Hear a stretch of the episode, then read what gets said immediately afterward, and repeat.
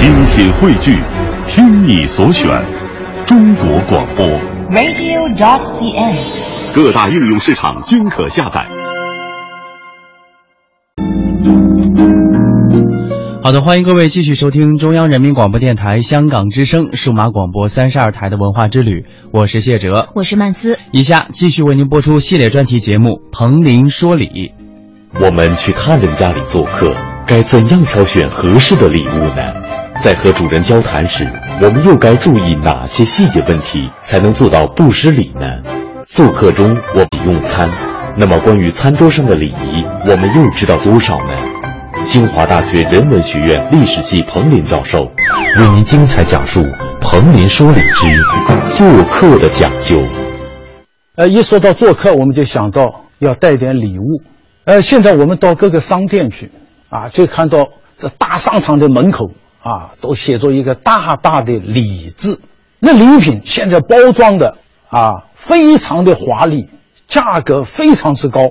现在我们的年轻人这收入啊并不高，但是一到过年过节，这个送礼的负担是非常重。一份很普通的礼品就要一二一二百块，跑个七八家下来，一个月工资就没了。现在我们送的礼品，而且呢，这个里面往往有一些问题，比方说送的太集中，一到中秋节的时候，啊，一个老人家，子女也送，单位也送，朋友也送，结果这节还没过呢，啊，一个十盒八盒的月饼就放那里了，啊，吃不了。所以送礼的人是一个负担，这个还礼的人也是一个负担。我们古人啊，也其实他肯定也遇到跟我们同样的问题，但是他们非常智慧。我们古书上记载，古代的士就是我们经常讲士大夫，啊，那个士，这跟士跟士第一次见面，他是要拿礼物的，他拿一只雉，就是野鸡、山鸡，那是很好抓到的。那个主人一看，哎呦，还拿礼物来，马上要说了，哎呀，这个。你来就好啦，为什么还要带礼物来呢？那么这客人呢，一定是很谦虚的说：“哎呀，不以质，不敢见尊者。”这个“质”啊，我现在讲的这句话里面的这个“质”是指礼物。那这份礼物不收下是不礼貌的，那收下来又怎么办？啊，于是我们看到古人这个礼节下面出现了第二步，这个甲去拜访乙，拿了一件礼物去了。过了几天，这个乙他要回访，他去的时候也拿着一只雉，就一只野鸡。那么这一这一只雉，实际上就是几天前那个甲到他家里去的时候拿去的那一只，啊，他要还给他的啊，就说这东西呢我们不敢收的，那么也是同样的，我要还给你的。这跟士跟士之间呢，它这个相交啊。呃，它是非常的清廉的。那么国家跟国家之间又怎么样呢？我这个国家到你那个国家去，我当然不能空着两只手去。那么要拿一件代表我们国家的礼物，那个时候一般来说是拿一件玉器。这件玉器品质非常的好，他把这玉器呢用一个丝带给它绑上，然后要放在一个专用的盒子里面。啊，我们看古人这个外交礼仪啊，非常隆重。好，到达以后，那么外交活动开始了。那么客人一方就说：“啊，我们有一件礼品要赠送给贵国的国君。”嗯，把礼品就拿出来了。拿出来以后，这个东道主的这国君要辞玉，要推辞，说：“哎呦，不敢当啊，不敢当啊，这么宝贵的礼物。”啊，我怎么能收下呢？哎呀，实在不敢当，实在不敢当。那么这客人呢，一定要说这是我们主人呐、非常啊这个诚心的一个愿望，啊，呃，这是一定要请您收下的。于是这个国君啊就安排人要举行一个正式的仪式，这个仪式呢叫做受玉，要接受。这个时候呢，要这个。客人呢，恭恭敬敬地把礼物拿出来啊，交给他。那么这个主人呢，啊，也是恭恭敬敬的啊，郑重其事的把这个礼物收下啊，然后让下面的人拿去收藏起来。按照我们今天的这个礼节，好像这个仪式到这里结束了。可是，在古代不是这样。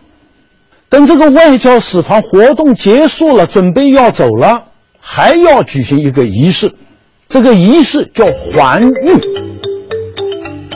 把这件玉器啊，还要还给客人。那可能我们大家觉得，这不多余吗？客人送来的礼物，竟然还要原封不动的送还给对方。按照我们现代人的观点。古人之间送礼，无疑是一种毫无意义的形式，实在不值得我们模仿和学习。既然如此，古人为什么还要这样做呢？这样做究竟有什么好处呢？《礼记》里面的一段话，他就讲这个原因的。《礼记》里面有一篇叫《聘义》，他就讲聘礼啊，这要表达一个什么样的意思？它里面就说到这个玉，他说以贵章聘。贵和章啊，都是玉器。为什么拿出一件很宝贵的、很珍重的一件玉器放到聘礼上来呢？重礼，你对对方国家的敬意啊，对他的情谊，要这样的礼物。所以拿一件特别好的礼物啊。下面一句：以聘而还贵。哎，已经聘了，可是我把东西还要还给他，是什么意思呢？是轻财而重礼之意。就说我们国家跟国家交往，重的是情谊，我们来看望自己的兄弟之邦的这个国君，这是为了情谊来的。我们彼此相见，不是为了钱财。诸侯相立以亲。轻财重礼，什么意思呢？这句话，大家想想看。如果说你送我一件无价之宝的玉器，我收下了，这礼是对等的。我要另外做一件，这个价值跟你相当的，或者还要略高于你的一件玉器，我再还给你。那么这个礼的交往呢，就把这个钱财啊，这个这个宝贝啊。作为一个中心了，哎呀，看看人家送来这什么东西啊！哎呦，这是何时之璧啊！啊，这个玉都是青玉啊、绿玉啊、蓝田玉啊，啊，这不得了啊！这个很那个，啊，要收下收下。然后我们赶快要找一件，国内要去想办法啊，找一件好的玉给他。对方一看，哎呦，这个玉比我们还要好啊！好了，这个两个国家交往的重心啊，就转移了，都在这个东西上面。都在这个东西的价值上面，那么两个国家的人民都听说到了，哎呀，对方送咱们一件很值钱的东西啊，咱们还了一件比他还要值钱的东西啊。好，这个刚过了，另一个国家又来了，然后我们又得琢磨，我们送什么东西，他送什么东西。我好了，这个礼啊，成了商品交换了。哎，这个老百姓一看，哎呀，这国家跟国家交往，原来重视的是这么一套东西啊。那么影响到民风了，老百姓跟老百姓交往，哎，也重钱财了，啊，你送我一个金戒指啊，我送你一个金项链吧，啊，你这次送了个金项链啊，我下次送你一个金锁片吧，啊，好了，这个人的脑子全在这个上，所以在这样一个外交礼仪上，古人非常聪明，要重义，不要重钱财，这样呢。就大家这个交往上，人际交往这个思想上没有那么多负担。我到现在说老实话，让我印象最深的一件礼物是什么？呃，这句话可能有也有差不多二十年了。我在一个教室上课，上到就是要元旦了，突然那天我进教室，有一个同学走上来了，送给我一张非常大的贺卡。这贺卡打开来。全班同学的签名，哎呀，我觉得一个做老师的收到这样的礼物，这个心里面还感到热乎乎的，啊！我过多少年，我拿出这张贺卡，我到今天保留着了。我翻开来，看到每一个同学的名字，啊，能够给我许许多多的回想、回忆，这个情谊足够了，我觉得。有了合适的礼品，下一步要做的就是登门拜访了。当我们来到主人家的时候，如果门是关着的，我们可以通过敲门或者按门铃让主人知道就可以了。但如果主人家的门是虚掩着的，里面还有人说话，那么在这种情况下，我们又该怎样做呢？讲话有两种情况，一种情况里面两个人讲话声音很大，你听得一清二楚，这告诉你什么？里面的人谈的事情没有秘密。还有一种就是你听到有声音，可是声音很低，听不清。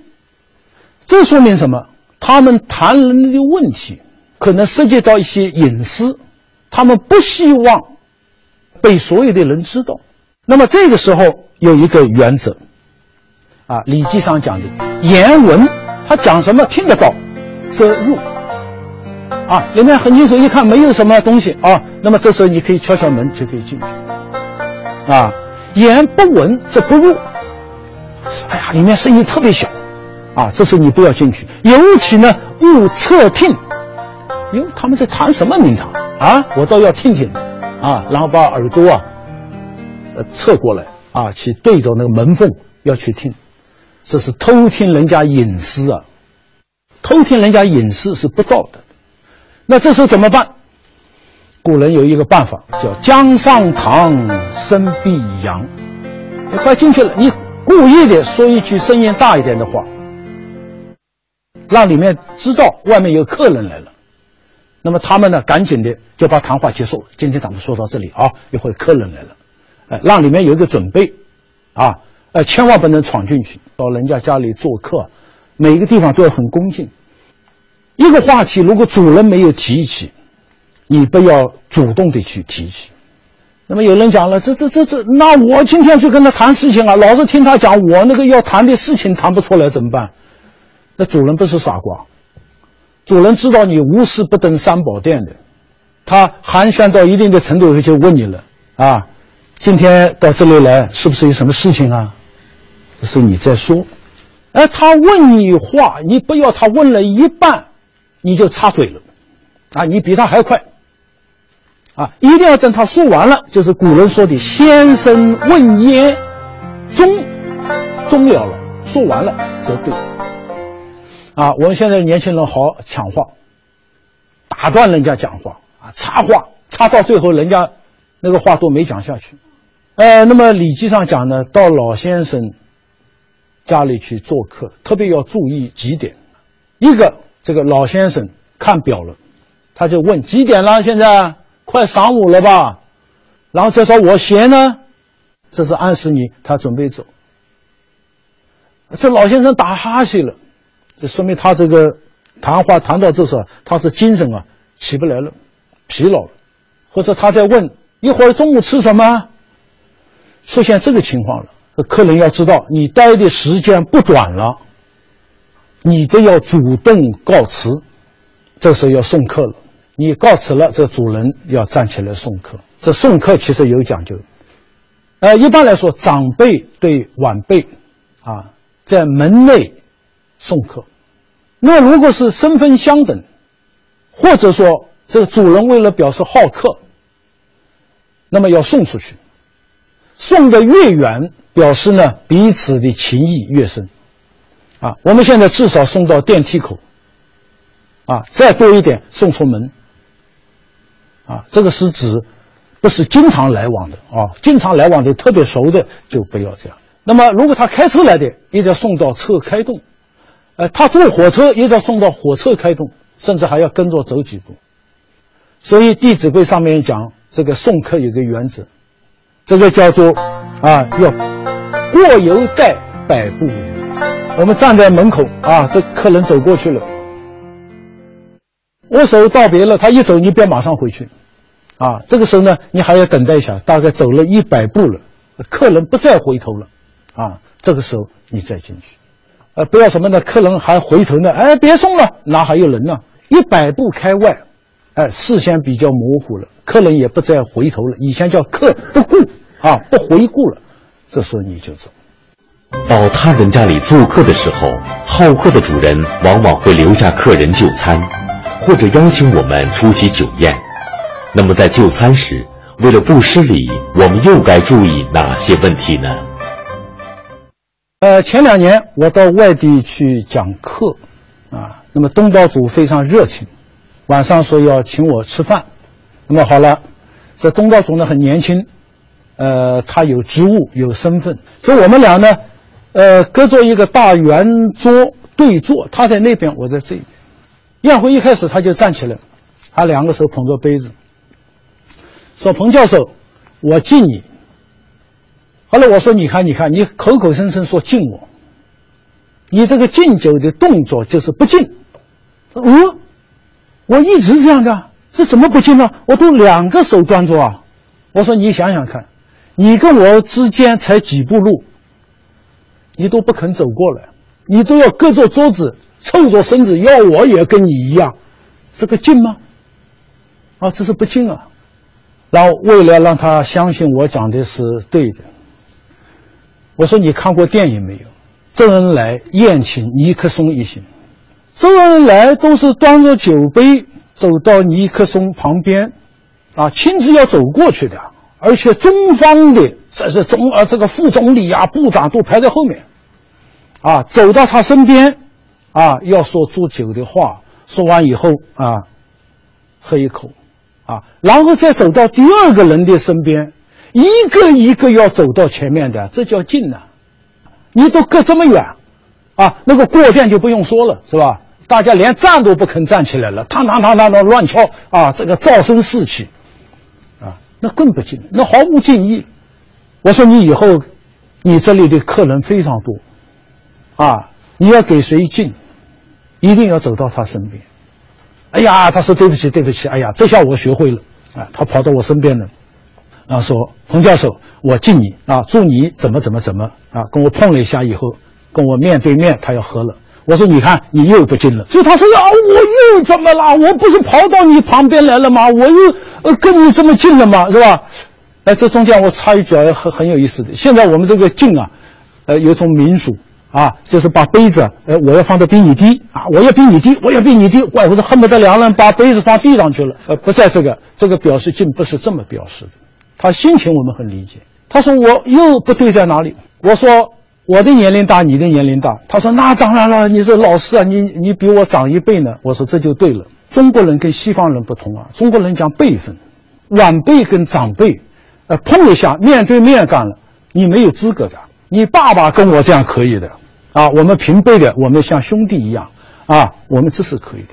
周恩来跟尼克松这可，那你是我晚辈啊，你才三十来岁呀，啊。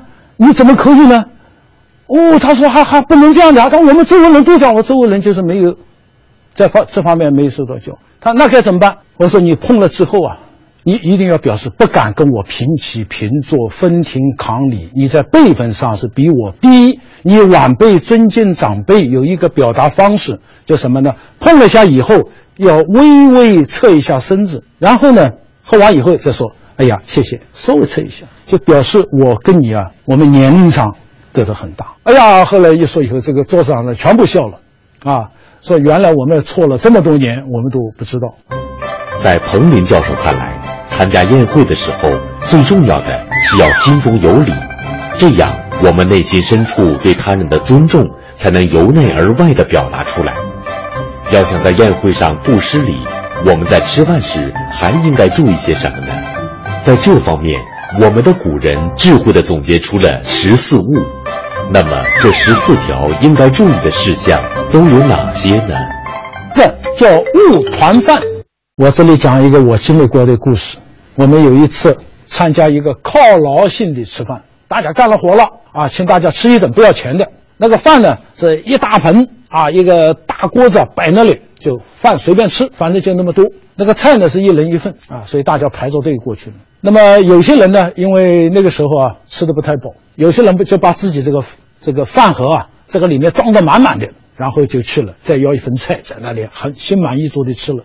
吃完以后再要，里面没有了。那么有些人呢，他很聪明，他第一次排队过去的时候，那个饭盒他只盛一半，然后就去弄着菜就吃了。他很快把那一碗吃完了，再过去那里还有，他就盛一。一碗满的啊，这样呢，他就吃了一盒半。那个前面那个人，他就是吃了一盒。这说明什么呢？当时啊，这个他他有一种心态，就说多吃。那么古人在一起吃饭的，他也是这样。你不能说一看，哎呦，一盆饭过来了，我先搓一个大饭团拿在手上，那半碗米饭没有了，然后大家抓抓了两下，没有饭吃了，啊，我才不管你了。为什么不可以？那古人说的很清楚，伤廉，伤就是损伤损害，廉是你的廉洁的形象。哎呀，你这个人这么贪呐，一盆饭你都这么要贪呐，一个金库放在你面前让你管，你廉洁得起来吗？我就打个问号喽，这个人不行哦。呃，现在我们昌临时了啊，大家这方面呢应该做的比以前好。第二个，勿放饭。那个时候拿手抓饭吃的，拿了以后这个饭会粘在手上，粘在手上以后你别到那个盆子面前还去拨回去，明白吧？因为你手上有汗，这是不尊重、不雅。第三呢，就是勿流错，优雅一点啊，拿着手一口一口，啊，慢慢的品啊，不要咕咚咕咚的啊，勿诈食。呃，有的人吃吃东西啊，这嘴里啊，这个舌头啊，老是在里面发出声音来。就让主人听了，好像就是他怎么觉得这菜不好啊？啊，一会儿舌头又在里面响一下，啊，呃，这个东西呢，呃，不好不好，呃，不要弄出声音来。这北京人讲就是不要吧唧嘴。这个有的人呢，我们跟他接触，这个人非常好，可是一吃饭的时候让人很不舒服，啊，他因为吧唧吧唧的这个，呃，老出怪声，啊，呃，这个呢，呃，当然不影响你吃饭，但是有损你的形象。勿灭骨。古人吃东西经常有那个肉啊，给你的肉是带着骨头的，带着骨头的那个肉啊，吃的差不多就算了，啊，不要吃到后来在那嘎嘎啃啊，啃的嘎嘎嘎嘎响，啊，啃的嘎嘎嘎嘎响呢，呃，有两个问题，一个呢，就主人很难看啊，就准备的那个骨头啊不行，啊，那个肉啊全是骨头，你看人家吃的都现在在啃骨头了，你弄的东西太少，人家都吃不饱。另外一个，这啃出声音来也是会让人联想到一些动物。啊，有一些动物喜欢啃骨头，啃骨头的时候，呃，会有声音，啊，这个让人不愉快。勿反鱼肉，你吃的鱼跟肉，啊，不要再弄到你公用的了，因为你吃的时候，你的口水啊，你的什么东西啊，都在上面啊，你往那里一摆，呃，特别糟糕。不同于狗骨。我以前曾经遇到过一件这样的事情，有一个朋友请我吃饭，这朋友特别客气，叫了好多菜，我们两个人根本吃不完。后来我老埋怨他，我说：“你看你叫太多了。”结果他说了一句话让我不舒服，他没事，吃不完我会打包回去给我们家狗吃。当然他说完以后，他马上发现自己呃说的不妥当，对吧？我跟你家狗吃一样的东西，那当然他也跟我吃一一起吃，不过我是客人。啊，你不能！现在我们家好好多人家养猫啊、养狗的，你千万别闹。这鱼没没事啊，吃不完，带回去给我们家猫吃。那么我们呢，就这个骨头啊，不能往地上扔的。还有下面一个勿固货，固就是顽固的固。端上来十个菜，这个菜我特爱吃，我不吃别的啊，我就是固定的啊，我就是专门吃这个菜。端上来十个菜，其中有一个菜叫龙虾，啊，我特爱吃。我固货，这个货，他不是说获取。古人解释有一个跟人家抢，这龙虾本来是每人一个的，结果我把人家的都抢到我这里来吃，这特别糟糕啊！勿扬饭，这个饭很热，这个坐那里吃饭，大家要很优雅的，都是君子，是吧？哎呀，你请，哎，你请，啊，喝汤都是一小口，哎，有的人一碗饭端来，啊，拿手啊就扇呐，乖乖，你饿成那样了。啊，是不是两天没吃就等着这一餐呢？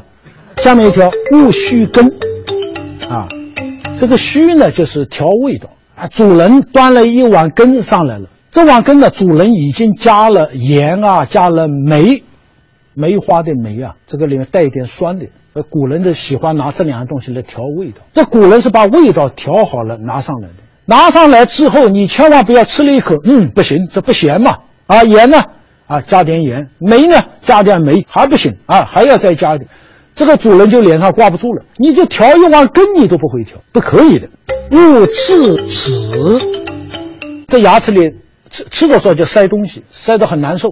那么我在饭桌上就看过，啊，有的人就赶快在桌子上找一根鱼刺，啊，把它掰下来，或者到碗里面去掰一根鱼刺下来，啊，然后就大庭广众在那里里面不停地抠。那么也有的呢，干脆拿筷子在里面掏，在里面搅。这给人的感觉非常不好。我以前看过一篇小小说，说有个办公室一个老的一个员工，新来了一个女大学生坐他对面，两个人面对面。结果这个老的职员呢牙不好，每次吃完饭回来了，他都要拿牙签呢挑。那么这个女孩有洁癖，呃，她呢一进来一张嘴，这个女孩就看到了，哎呀，有一根韭菜夹在里面。再一张嘴，那边还有一条肉丝嵌在里面。然后她呢也很痛苦啊，挖了半天，啊也没把它弄下来，啊，然后她就不停的弄。到了明天了，又看一根一根豆芽在里面。于是每每天这样的话，这个女孩呢受不了，她提出了。